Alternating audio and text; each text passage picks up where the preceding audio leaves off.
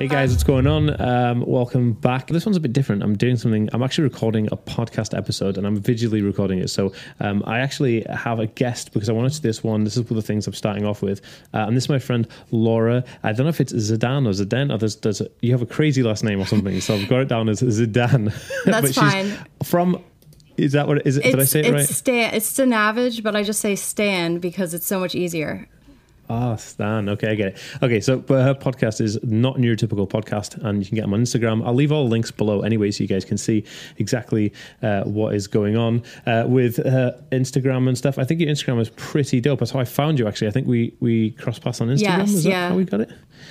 So yeah, that was really fun. And um, you, do you want to, yeah, you can tell me a little bit about your podcast and tell my audience what's going on. Sure. So my podcast was really a way to kind of process and deal with my late diagnosis of autism spectrum disorder. Um, basically, I, my son was diagnosed around eight with um, autism spectrum disorder. And as I kind of learned about the whole autism world and what autism actually looks like, which I was shocked that I really wasn't aware of the presentations, um, you know, in a, ma- a majority of people, um, I started to kind of be like, wait, that sounds like me, or that sounds like me as a kid, mm. or, you know, just all these light bulbs started going off.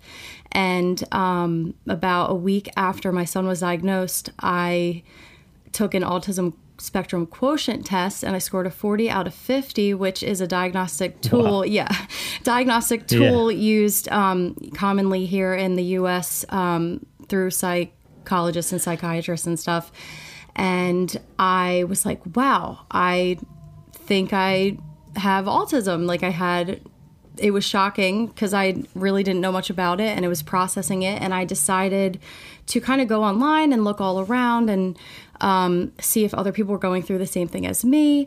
And I, I found a lot of information, but not really the information I was looking for. So I was like, you know what? I, d- I didn't find too many podcasts. I found, I found your podcast, which was really, um, educational, and your YouTube, which, which I really appreciated, and, um, a couple others, but I also didn't hear too much, too many women, I would say, going through similar things on podcasts and YouTube and thing like that, things like that. So I was like, you know what, I'm just going to start recording what I'm going through. And that's how my podcast started. Um, and it's called Not Neurotypical Podcast. And it really is just my journey. And, and a lot of it happened real time. So it was like real time processing of every step of the way through thinking I have, possibly have autism, to getting the evaluation, to actually getting diagnosed and then processing the diagnosis. So that's kind of the whole thing. The whole yeah. thing, yeah. And it's, it's still kind of going. I'm still processing because this was only four months ago. Sure, and that's yeah. super, super raw, super new. Yes. But I, do you know, I love it because, like, even though I know you said then you said, oh, it's just my story and my kind of journey, but it, like it, everything adds value. So, like, you are definitely going to add value because your experiences are unique, and your experiences may be able to kind of resonate with somebody else. And if they find that resonation, they'll be like, oh yeah. And I think that's that's great, and I love that people sharing their personal stories because it means so much to other people. It's awesome. Yes, yes. That- so. I was going to say, Sorry, I've gotten a lot of, of feedback um, from my followers, especially on Instagram, and people who listen to the podcast. And it's been really positive, which has meant so much to me because you're kind of putting yourself out there. You have no idea how people are going to accept yep. the information. And and the the autism world is, is a little scary to dive into. Um, there's there's a lot of strong um, feelings and, and emotions. And, of course, it's, it's a very... Um, It can be polarizing. Um, so it was scary, it but it, it helped me to process it through discussing it with just putting myself out there and opening the invite for others to kind of share with me as well. And it helped a lot. Definitely. I think like one of the things you, you touched on there about the autism community on a whole is kind of like, especially autistic adults, um, they're so, they, they can be quite opinionated, and those opinions or strong opinions can be quite destructive sometimes. And I feel like that does turn a lot of people away. And one thing I kind of deal with that is I say like there's, you know, we're all doing the same thing, and some people have certain views on some things, and just leave them to it, you know, no matter how destructive or negative it may seem, just let them do it. You know, they're just obviously going through something and they're learning something themselves. So it's kind of like, never get like scared about the community. And they'd be watching this who thinks like, oh, I've come across this before. Just don't worry about it. You know, keep going, doing what you're doing. You're doing great. Nobody's doing anything wrong. Basically, we're just doing our best, and that's all we can ask for, really. So Um, today's episode is, uh, we're talking about late autism diagnosis, and I want to talk specifically about why an adult autism diagnosis is very important and why late diagnosis is important, because I was diagnosed twenty-six years old with um, Asperger syndrome and A D H D, because it was when they were still diagnosing it as Asperger's and not just like A S D. Um, and before that, I actually had loads of diagnosis, you know, growing up with like dyslexia and like, you know, maybe O C D and things. And they officially diagnosed me when I was twenty-six with Asperger syndrome and A D H D and O C D, and that was kind of like a bombshell. That was kind of like, whoa, right. Like I didn't know anything about it at the, at the time in two thousand thirteen. I was like, uh, you know, I, my life was going one way, and then I get this diagnosis, and it's like, oh, like oh, that's what it is. And uh, so it was a very difficult and interesting time. But I realize now, like to me personally, I would say that an adult diagnosis is important because what it did is it accessed support and help, and that access and support help actually helped ease up the issues in my life that were like uh, horrendously devastating, you know.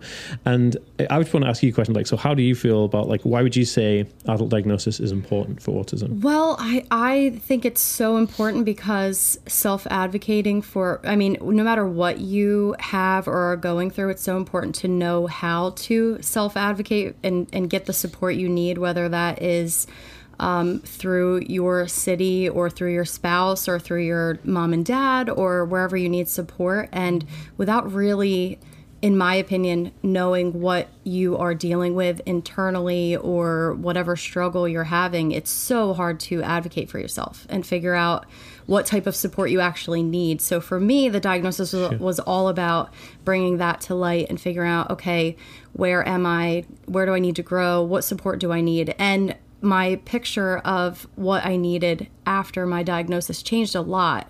Um, so there's been a lot of growth since then, but I wouldn't have had that if I didn't really know what I was dealing with. one hundred percent. Yeah. It's kind of like when you're in the dark and you're kind of figuring out, like, where do I go from here? What am I trying to do? But when somebody says, oh, no, it's this, and there's already these outlines and templates of ways to help, then you have somewhat of a grounding to say, oh, okay, right. It makes more sense. Exactly. And I think...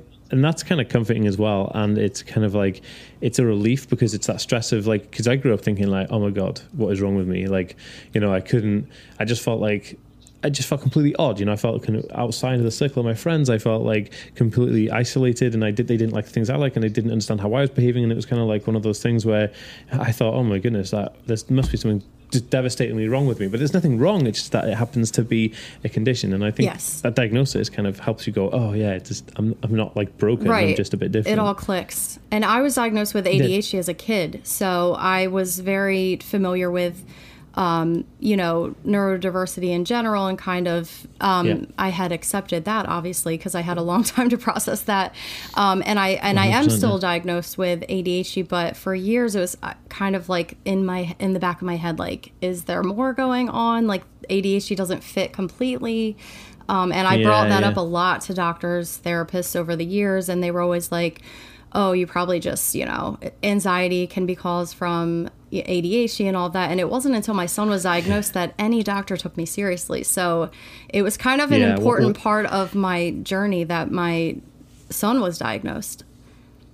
Yeah, definitely. I, you know, I hear that so mm-hmm. much. Like, so many of my viewers say, like, hey, I was watching your stuff to get information on my kid, and then I realized uh, this makes sense to me. And then when they went through the diagnosis of their kid, then the, the doctors or whoever was assessing were like, hey, you know. Right. And, and it, it goes to show, actually, because I what, well, that's one of the things. I did a video on, like, you know, what causes autism. And there's no, like, direct cause. But one of the things that, like, people say is the main kind of factor in, in deciding if your neurons are going to fashion the way they do uh, is genetics. You know, mm-hmm. it's all down to genetics. Mm-hmm. So if you carry a, the genome pool that may be carrying a neurodiverse strain, then, then that's how it's carried through. So it isn't uncommon that your parent and your kid would be on the spectrum because, of course, you know, it's your offspring at the end of the day. Yeah, definitely. And it, that's just super interesting. Now, uh, you said about A D H D is quite interesting. Like, I have A D H D as well, and I was diagnosed with A D H D and Asperger's at the same time. And it's fascinating that a lot of women on the spectrum will get diagnosed with A D D or A D H D mm-hmm. when it actually is autism, and another one is bipolar yes. disorder when it should be autism.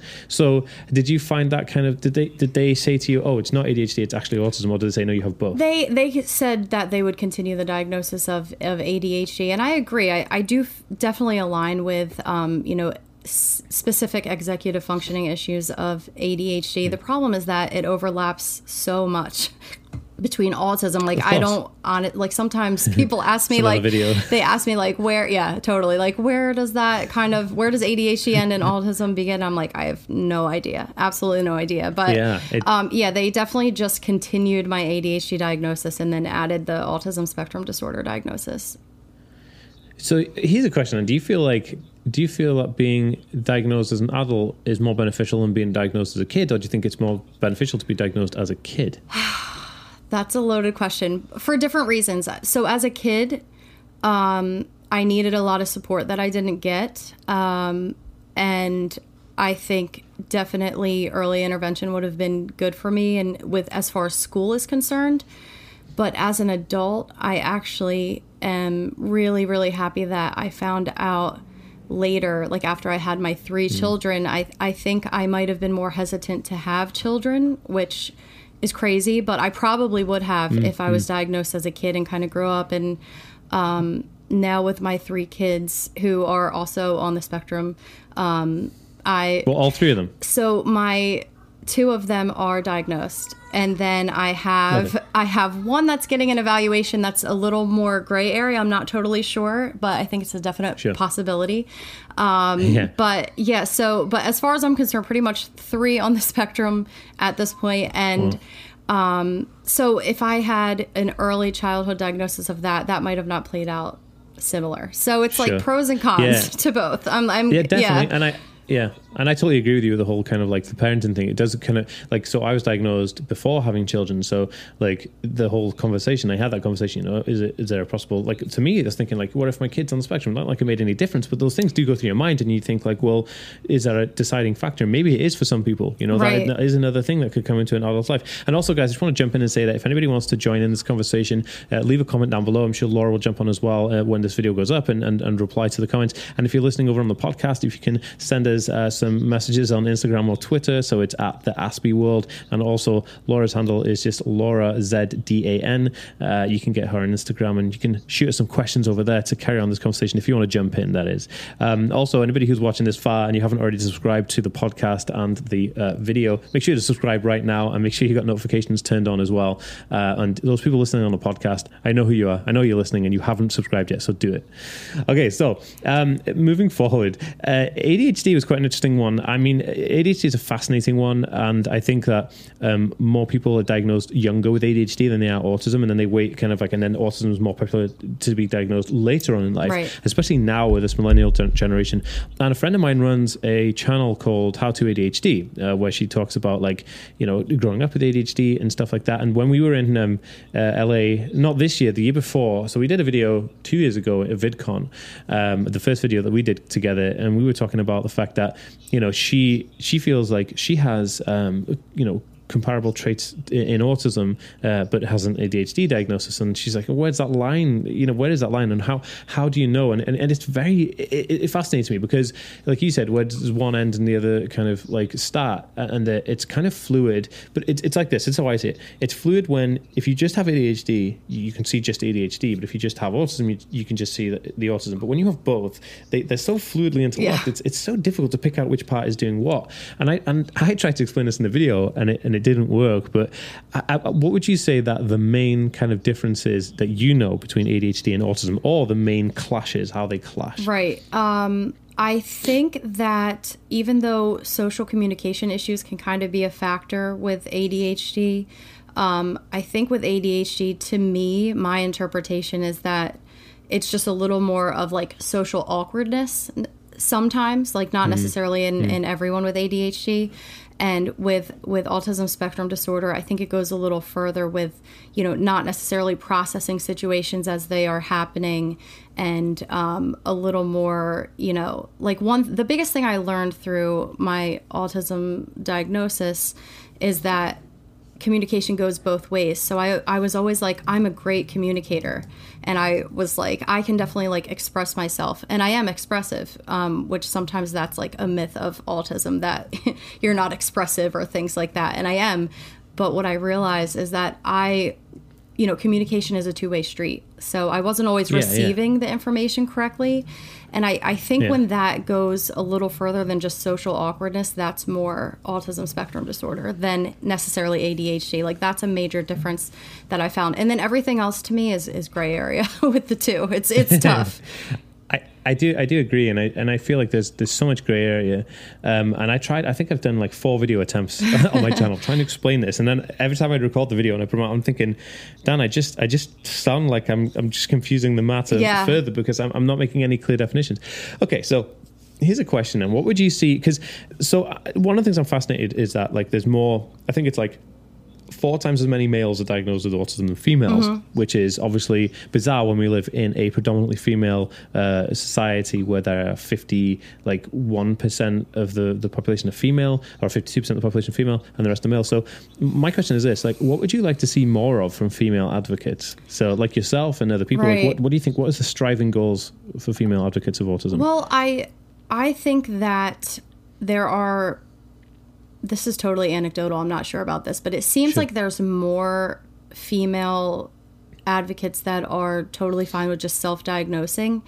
And mm. I I don't want to judge them and say that they, they have a duty to get diagnosed, but I really feel like the more women who are diagnosed officially on the books is going to help the next generation of girls coming up and help them understand what it looks like more in women, because it is very, it, it seems to present very different. Um, and like you said, like women are typically diagnosed a little later, you know, and that's majorly because the, the presentation is, is so different.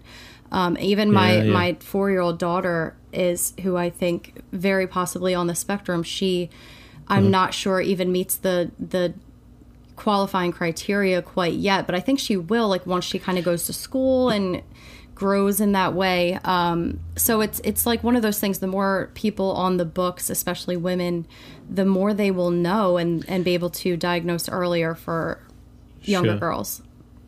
And that's a great answer, actually. And it kind of moves into the next question. Like, I had a question, and I was going to ask you, what would you say to someone who's undiagnosed and on the fence, or uh, especially a female who's undiagnosed? And again, yeah. you just kind of answered that. Just do it. And I think I think you're absolutely right. When And then there's two things here as well. Or there's a few things. Like if you're undiagnosed and you're self-diagnosing, one is that you could be self-diagnosing with something that isn't the condition. So you could say that I'm autistic, but you're not. And it could be something else where you need help in a specific area yeah. and you're actually looking in the wrong areas for help, right? right? And there's nothing wrong with that. It's just that you need to be aligned with the right thing. That's why I think official diagnosis is, um, you know, directly proportional to success. Right. And in terms of... Um, that you said about like the more yeah the more, the more official diagnosis you have as, uh, for women, the, the the better the fight goes to turn the the whole kind of idea that oh it's just males, because a lot of people still think it's just males. I don't even know how this comes about that you right know, oh, females don't have autism. I know. It's like I know it's still a common misconception, um and and like you said, I think it's it still is four times more males than women diagnosed. Yeah. So yeah, and it's it's it's so bizarre, and it's not. But that's not. It's weird because they say they say it's f- because the statistics say this: four times as many males have autism than females, which is wrong. It's four, many, four times as many males are diagnosed right. with autism. We don't know the actual amount right. of females who are sitting there undiagnosed, and I'd say that it's probably higher because we'll just look at, like I said, percentage-wise, there's more females than males in the world, so obviously there's going to be more females with autism. I mean, it doesn't make much sense. How? Yeah, I agree. They, it just that I think that annoys me. I know that there's bodies like the National Autistic Society right now are doing like training for, you know, ed- education for females on the spectrum. So for professionals working in the field to kind of spot it. And I know that now the government have made it mandatory for all public institutions to take autism training starting in two thousand twenty. That's so good. I think we're slowly getting there in the U K at least. Um, and so this is what my, my my next question to you would be, like, who would you say the, the big kind of like charity organizations or the big organizations to, that help autism, anything that people can take away? So say someone's watching, most of my audience are in America. Hey guys, how's it going? Um, and most of them are in, in the U S A, and guys listening on the podcast, where would they go to get information about autism? Where would you say the best place from your perspective? And this is completely unbiased. You can say anything you want because look, we're non-judgmental. Yeah. I, I really like Asan, A S A N. They're um, the... Aut- autism I'm sorry they're I forget the name of it, but um it's A S A N. They're a really great organization, um And it's really all about self-advocacy. So they're kind of like giving you information. They have a lot of like toolkits on their website for different scenarios that you oh. might be going through. Um, they dope. give information for a range of supports needed. Um, so there there are options for people all over the spectrum. Um, and they are also very focused on adults. Um, so okay. so it's it's a great, if you if you think you might be late diagnosed, really great.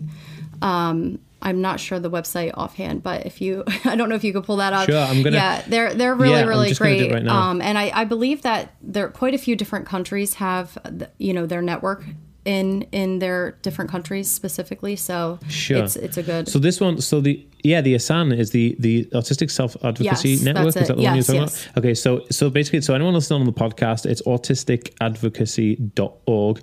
Um, I will actually leave this link down in the description of the video as well, and watching on the video, um, because obviously uh, Laura's recommending this, and I think it's a great site. I've come across these guys before. I do follow them on Twitter, I think mm-hmm. it is, and uh, they are great. But all the links for this is da- in the description below, and also links to uh, Laura's Instagram as well. You can check out her podcast and listen in there because it's super dope.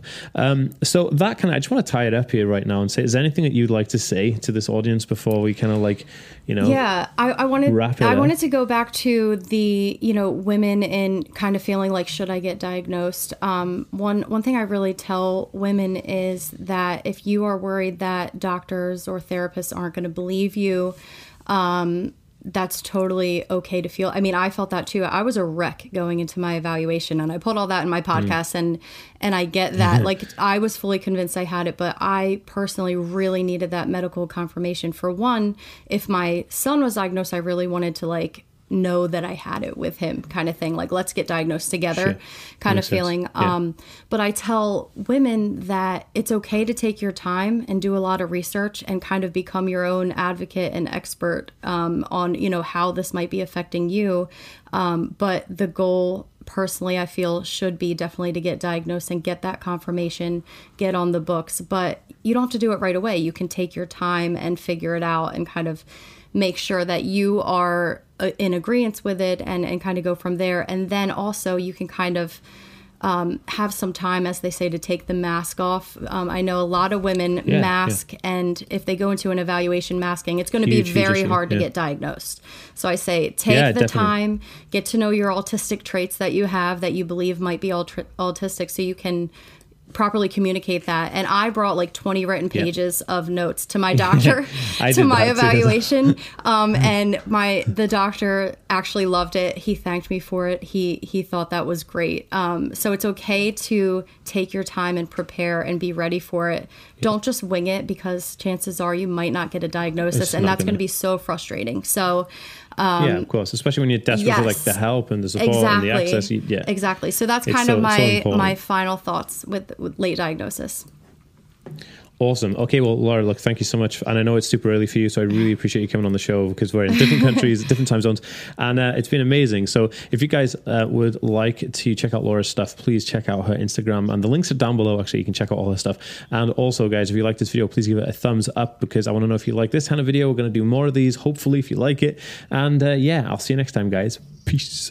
Hey guys, thank you so much for listening to this podcast. If you haven't already, please share this with anybody and everyone who you think can get some benefit from it. And also, I know a bunch of you guys who haven't already subscribed to this podcast, but listen, so please go over and subscribe to it now so you don't miss an episode. Also, if you want to hit me up on Twitter, it's at theaspieworld, the T H E, Aspie, A S P I E, and then world, W O R L D, so theaspieworld. All right, guys, thanks.